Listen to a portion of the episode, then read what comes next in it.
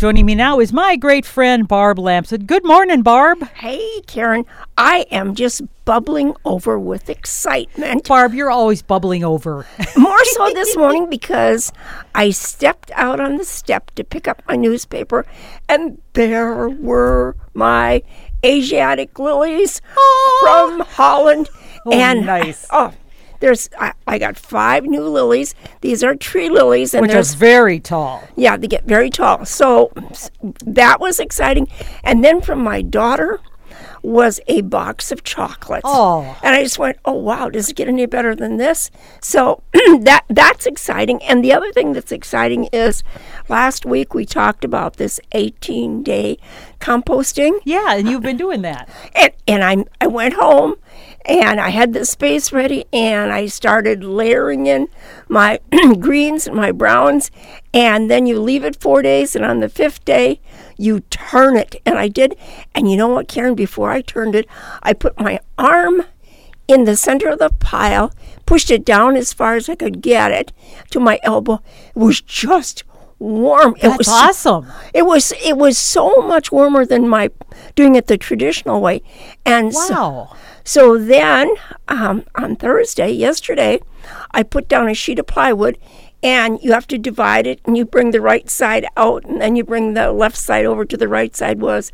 And it sounds complicated. It but does. it- but it isn't at all. And you put the what you're going to uh, what you move around, you put it on the sheet of plywood, and then you just take a, a pitching fork and you pitch it back on again, and it is. That's the way to go. So I'm going to have to try that now because now that you've mentioned that, now it's getting cold again, as we know. Yes. So can we still do this when it's cold, or do you think this is more of a when it's it's warmer? You know that I asked my son that question uh, because in Alaska I said, "Now, Chad, you're you're not making compost in the winter with all that snow that you've gotten. He said, "No." Oh. He said, "Here, it really there's so much snow in that it doesn't heat. Sure. So this is a way of making compost in the summer for him." Okay. And getting it up fast. And you know, for my greens, because, you know, greens usually you take grass, they're just loaded with Yeah, clippings, nitrogen. right. Yeah. So I, I didn't, we couldn't mow the grass because we'd done that once already. And so um, I looked around at the perennials that I could cut off and I cut back this enormous plant of New England asters. sure. And They're was done. They're done um, flowering. absolutely. Are you worried about all the seeds in it though? no, actually, that it, that would not, that could happen if they had a chance. But I mean, Oh, okay. there, it's so easy to identify them and know that they have to come out.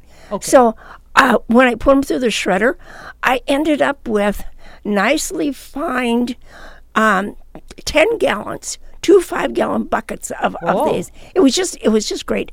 Put them in there, and I thought, wow, you know, this is the way to go. Just hook up your shredder early in the spring and then keep shredding all summer long. And if you don't need it, put it into a plastic bag and save it until you do need it. And that works that works really, really great. So now I have my second pile going. And the idea of this is you know how I divided up this um, ground that I had along the fence, and I put in 30 new perennials last year, took out hostas. Now I have this second section of it, and I haven't exactly decided what to put in there, but I've got the hostas out and the ferns Oh, you'll out. find something. Yeah, well, yes, but so what I decided to do is to use it for the next pile, for the for the next compost Oh, pile. good. So I've got one started in there, and I'm just going to not do so much like the Berkeley method is.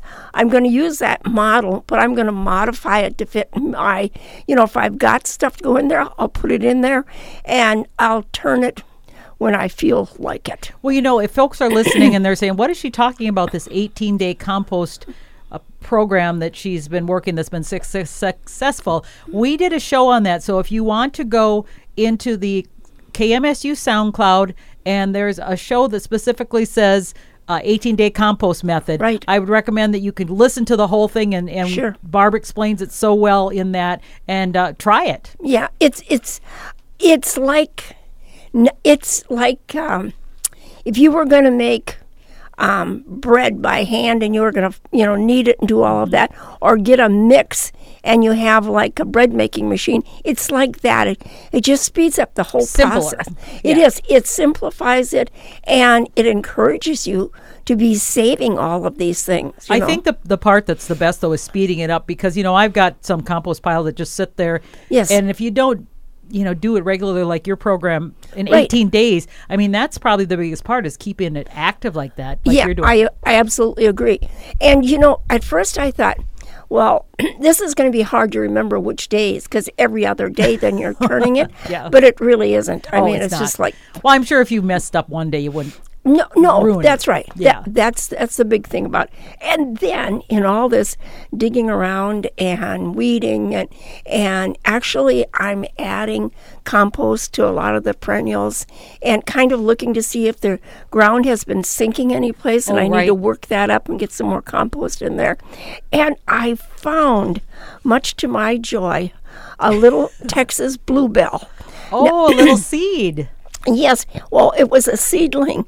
So, um, when we were in Texas one winter, we went to uh, Lady Johnson, Lady Bird Johnson. You know, she uh, was responsible for the planting in the ditches, and then there's a big arboretum and that. And we went to this place, which was called Wild Seed Farms, where you could, they had a catalog. And when I got back home, I thought, uh, this this Texas bluebonnet, I'm going to try and raise that. Well, it doesn't survive here in the winter.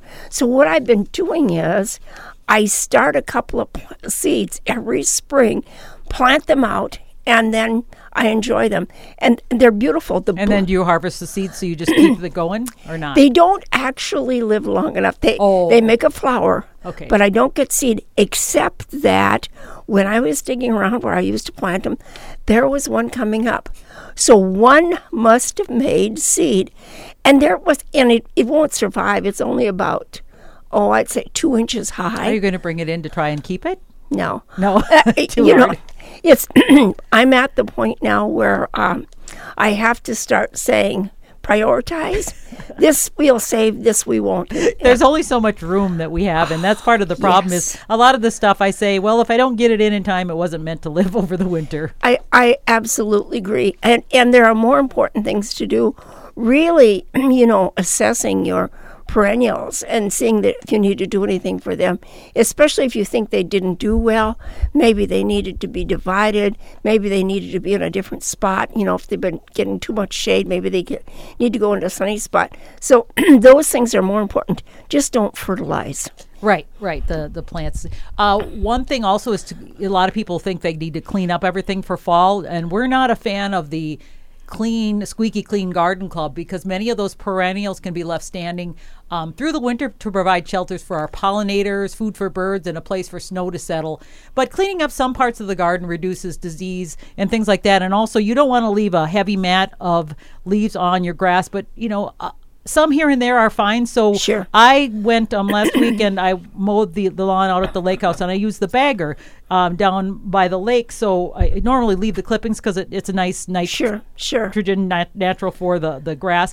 But I bagged it up, and it had a lot of leaves, a lot of leaves. So what I did was then in my my shoreline planting, I took those those uh, chopped grass and leaves, and I put that for mulch. So I mulched all of my um, native plants that I have along the shoreline, and that'll provide a great shelter Yes. for bees and and all sorts of things that need to overwinter. So you know it's not right on the grass, which is fine, but I've still got places that they can rest. I've got a wood pile where they can go and and rest. And so you want to leave places like that. And if you're going to like cut any branches or things, leave them in a nice pile for the birds and things to. Or even squirrels to Yeah. have a little place to, to respite because they, they need our, our help too. Yeah, I absolutely agree. To, to see a lawn that's um, what I call a working organic lawn versus one that's so sterile and it's just, you know, just grass, Kentucky bluegrass. Well, you know how we feel about that. It really doesn't help wildlife at all. Right. And there still are. Um, earlier this week, I saw one monarch, and I said, Oh, I hope you Oh. make it. "Little darling, you better get heading south here, or you're not going to make it." Yeah. Right. Yeah. but we have we have so many birds uh, that are visiting. Um, uh, I don't know if they're in migration patterns or not, and I don't recognize some of them well enough. But I enjoy them coming to the feeders, and I also enjoy the fact that they will take the seeds, had the uh, flowers that have went to seed now, and they'll pluck out the Yes. seeds. You know, that's that's that's really more enjoyable seeing them do that than it is seeing them, you know, all bunched up around a feeder. Yeah, I've noticed that the finches love the, the salvia that have gone to seed, and they just are out there. They, I mean, they literally attack them to get those seeds, and it's really fun to see that. Yes, yes, they do. And here's something else I wanted to share with you. You know, um, this summer, late, very, very late, I think it was the end of July, when I discovered that I had bought morning glory seeds. And actually, I Oh. bought these when I was in Georgia. Okay. and I bought this red picotee, and and that's so pretty. It, it's the prettiest shade of red. It has kind of a, the edge is what they call picotee. I always It's call it pico tea, but pico pico. I'm not sure. pico, pico, P I C O. I know that. So pico. I guess it is Pico tea. Anyway, beautiful, and then a white edge on that. Reminds me of one of my grandmother's doilies Oh. she used to make. So anyway, I planted them. I soaked them in water. I planted them, and then after I planted them, I looked and it said 120 days to bloom, and I thought, boy, what a foolish thing! I'll never see that. They have been blooming for the last maybe 10 days. So if you get something in, your soil is good. If you soak those seeds, if it's got a hard I shell nick on them it, with a little, like take a nail clip or something and give them a nick. Right. I won't be able to save seeds from these, but I don't. I mean, I absolutely don't care anyway. But how nice!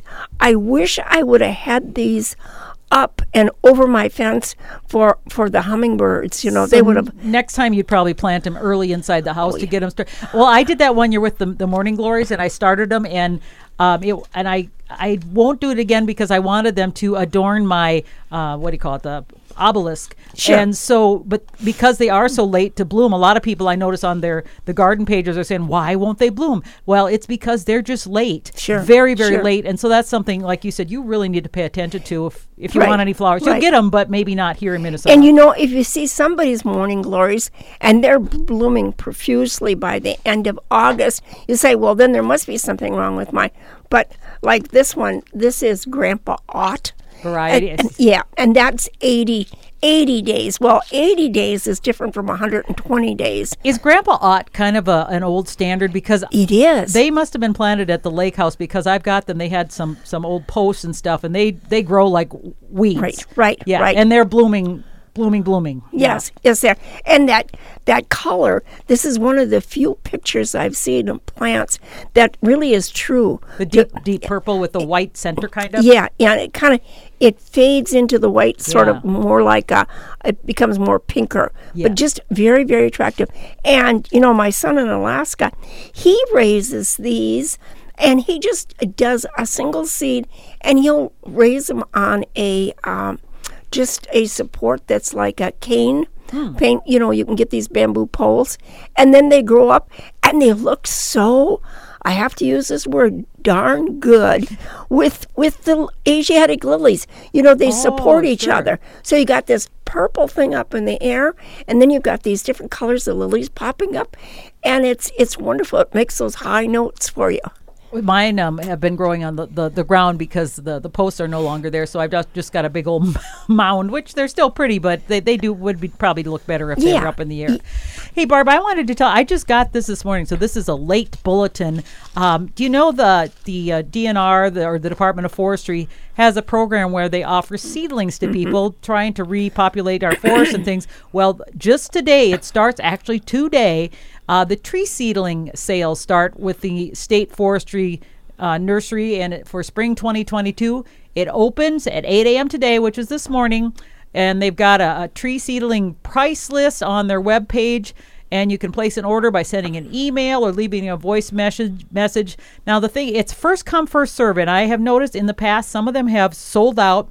Um, so if you have a way or a place to plant them, I would encourage it because this is the deal. They come in large quantities because um, per 100. So, for example, you can get five or 100 red Norway pines for 50 bucks. Oh, that's really reasonable. Now they are small, but uh, you and I were talking before Right. we got on the air when we were younger we took advantage of that program on the farm and we planted 10,000 of these uh, Norway pines on a very hilly farm area. We took a tractor, you know, and sat on the back and would hand put them in. So I mean, it was a big process.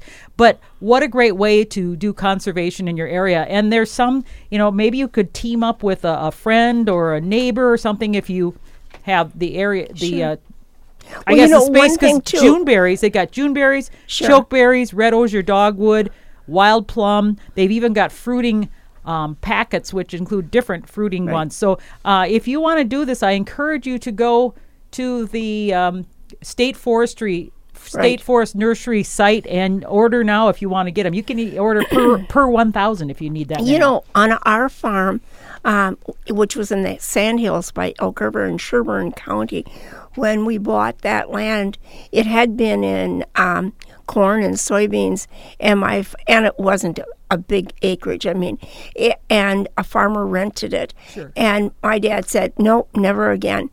And so he applied for this. And we thought too when we got all these seedlings, we, I mean, what do you do with all those?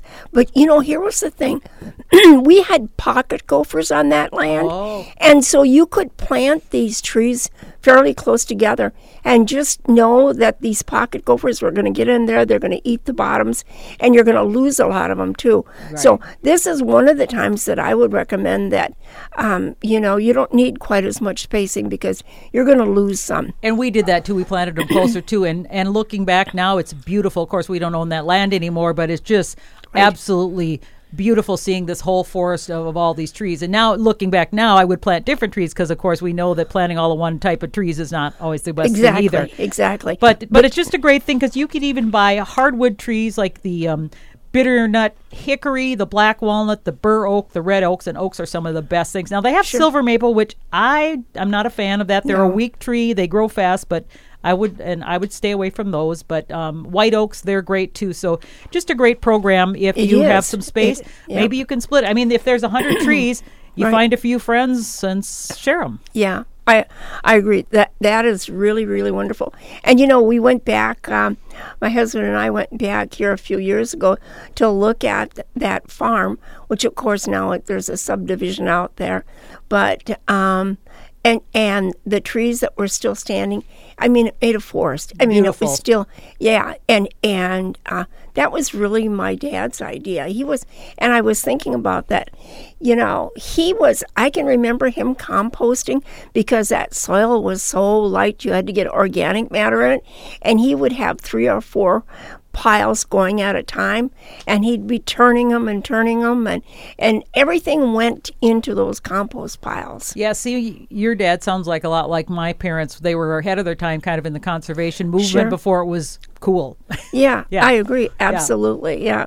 So uh, that is a good program, and hopefully people will take advantage of that. And well, they actually it was cool. They sent it out kind of to the the lake. Um, lake associations and things because Sure. I'm a member of that and they're encouraging people to do that and that's such a great thing because some of these fields and things right up to the lake you Yeah. get that runoff and that's why we're getting all you know not just the farms it's it's the you know places around the lakes etc but that can make such a difference is to put some of those native plants in Right. there With to deep roots. yeah deep roots so Yeah, make yeah. a huge difference I agree. Absolutely. So, you know, there's lots of gardening we can still do. It's not time to say, I'm all done. Uh, you probably have things. we're never done barb No. and if you think you brought in all your plants, you know, take a trip back out there again. And sure enough, here there's something that you tucked away someplace and now you forgot to bring it in. There are other things that can be dumped out of their pots and put into the compost pile. Um, I have a lot of impatiens that I have in that area that's very, very shaded. Um, and that are they in pots then uh, yeah, they're they're um, in big.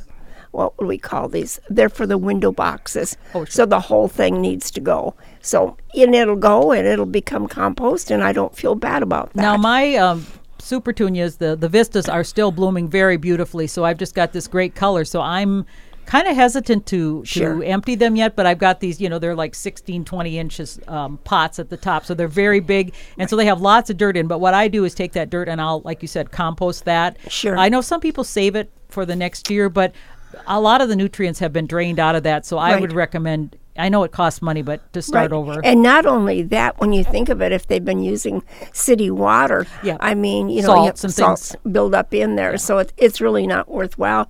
Put it into that compost pile, and then you're all set for next year to take that some of that out and have, use so have in you taken any of your annuals out and in uh, yet? I have. I went from outside into the greenhouse. Oh, okay. So that's their step that they get. Now it's up to me to assess. You know, um, are you coming in? Are you staying out? And you know, some of the things um, don't grow really fast, like some of the succulents, the cactus that I have. They're staying, you know, they stayed small. But other things, which is, well, yeah, they just shot up and they're really big. So, do you save those or do you just take cuttings? Um, it's it's not hard to take a cutting. I mean, you can simply um, go up to where the new growth is and then make a cut just above where there would have been a, a leaf and take off the le- other leaves enough so that they're not in the water and put them in water. Or if you don't want to do it like that, you can put them into a, um, a rooting substance and then put them into a soil, and and they'll do just fine that way too. Now, I think these some of these cool temperatures are going to do our coleus in. So if you want to do any coleus cutting, you should do it. I did it with uh, one out at the lake. I've got the Main Street, Beale Street. That's the, I believe it was at the 2020 or was it not 2019 All American Selection, the only coleus to ever get that. So I've took some root cuttings, got some little roots going. I'll be putting that in dirt and trying to keep those over the winter. And then I've got another one too that's very beautiful. But I think. Uh, those are very sensitive to the cold, so Sure. if you're going to get those, you better do it soon. Yeah, like I have before a coup- tonight. couple pots of um, peppers, and um, I told David either they go in the greenhouse now, and we try and see if we can keep them growing longer. are these are uh, what kind of peppers? The, the bell peppers or? we have banana peppers. We have Oh, the and you, sweet banana you pepper. overwinter those? Yeah, we've never done that. Oh. And I said, y- we had them in these pots, and I said, well, let's try it. And if it doesn't, then we'll just dump them, and, Okay. and that'll be it. But um, there are other things um, that. Um, you know, sometimes you get a plant and it really doesn't look good until the end of the season. I know. I yeah, that's frustrating. Yeah, I have a mandevilla, and that thing would not bloom. I carried that pot around. I moved it here, I moved it there, and finally I just put it up, raised it up higher into it's like an obelisk, and it has a shelf in it. Put it in there. It just took right off, and I think, wow. You've never looked so good, but here it is, the end of the gonna- season. I have a, a bougainvillea like that. It was one Mm-hmm. that I bought. I think it was like twenty five bucks, and I was hoping it would fill in this obelisk. It just kind of sat there and sat there and sat there, and now it's blooming. Yeah, right, right. So, so you know, what do you what do you do? You have to make that decision. You know, I don't know if I should bring. Is that the kind of thing you could bring in? It's a it's a one that you know bougainvillea Yeah. kind of climbs. It's in a big. I have it in a Yeah. j- big pot, so I don't know if I should try and save it or just say cut We, my. you know, th- they're native to the tropics, so they're Yeah. used to having lots of, um, Heat, humidity. yeah, all of that. And so, but you know, here's the thing. You know, we're such optimists. We we just want to try it and see if that would succeed, and then that would be nice, and we can get rid of it later. I you know, know. I brought in begonias. I got this gigantic pot, and it is just overflowing with these. They're kind of more of a chartreuse leaf begonia. They're just beautiful. But they look so. Last year, I, I brought it in, and then by springtime, I thought it was completely dead, and I'm like, well, oh well. So I brought it out, and it came right back. So Yeah, I mean, yeah. even though I thought I killed it, some things do okay. Yeah, that's true. And you know, I've got all those amaryllis that I put out in the summertime. And I found out last year, instead of bringing them in in the pots, dump the soil, just bring in the bulb. Oh. And and then I just put them in a container together.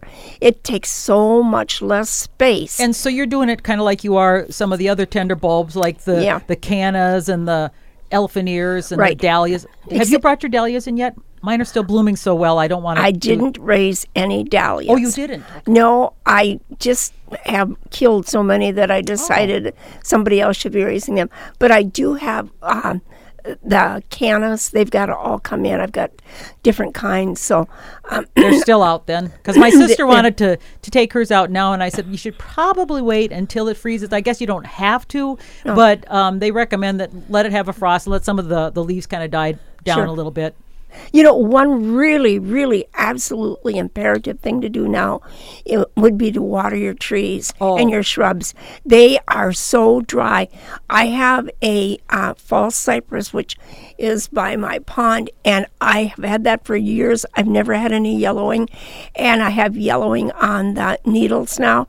And I have got to, I've just been laying the hose down in there. Soaking it. Yeah, I can't even carry water to that. I mean, there isn't, I haven't had a, enough rain, water in my rain barrels to, to do that. So I've been using city water for that, which I really don't like to do. Right. But but it can't go into the winter that dry. It will never survive. Well, a lot of the evergreens, like the arborvitaes and things like that, we've got this whole row, and I, I don't know how I'm going to you know get it all watered because a lot of them will start to get the brown because of the uh, Sure. winds and things of the cold dry them out. So uh, we might see some loss, more losses of some of those evergreens going into for Yeah, next year. yeah. But at least be aware that this was not a normal summer. Right. And if you've never done this, boy, this is the year to put things in, unless it, this coming week we get a lot of rain. We had on um, Wednesday, I think it was, four tenths of an Yeah. inch. So that was good, but still Yeah. needed more. yeah. for a big tree with big deep roots, I don't even think it got It- down to yeah, the roots. It didn't. Barb, it's always great to talk with you. I know you're going to be happy planting. I bet you're going to be planting all those packages that you got out uh, this. Yes, I am. Yes, you are. that's that's where I'll be. Thank you, okay, Karen. well, Yep. you have fun. Okay, thanks, bye-bye. Barb. All right, it is one minute past 10. You're listening to a Minnesota Morning on the Maverick at KMSU Radio 89.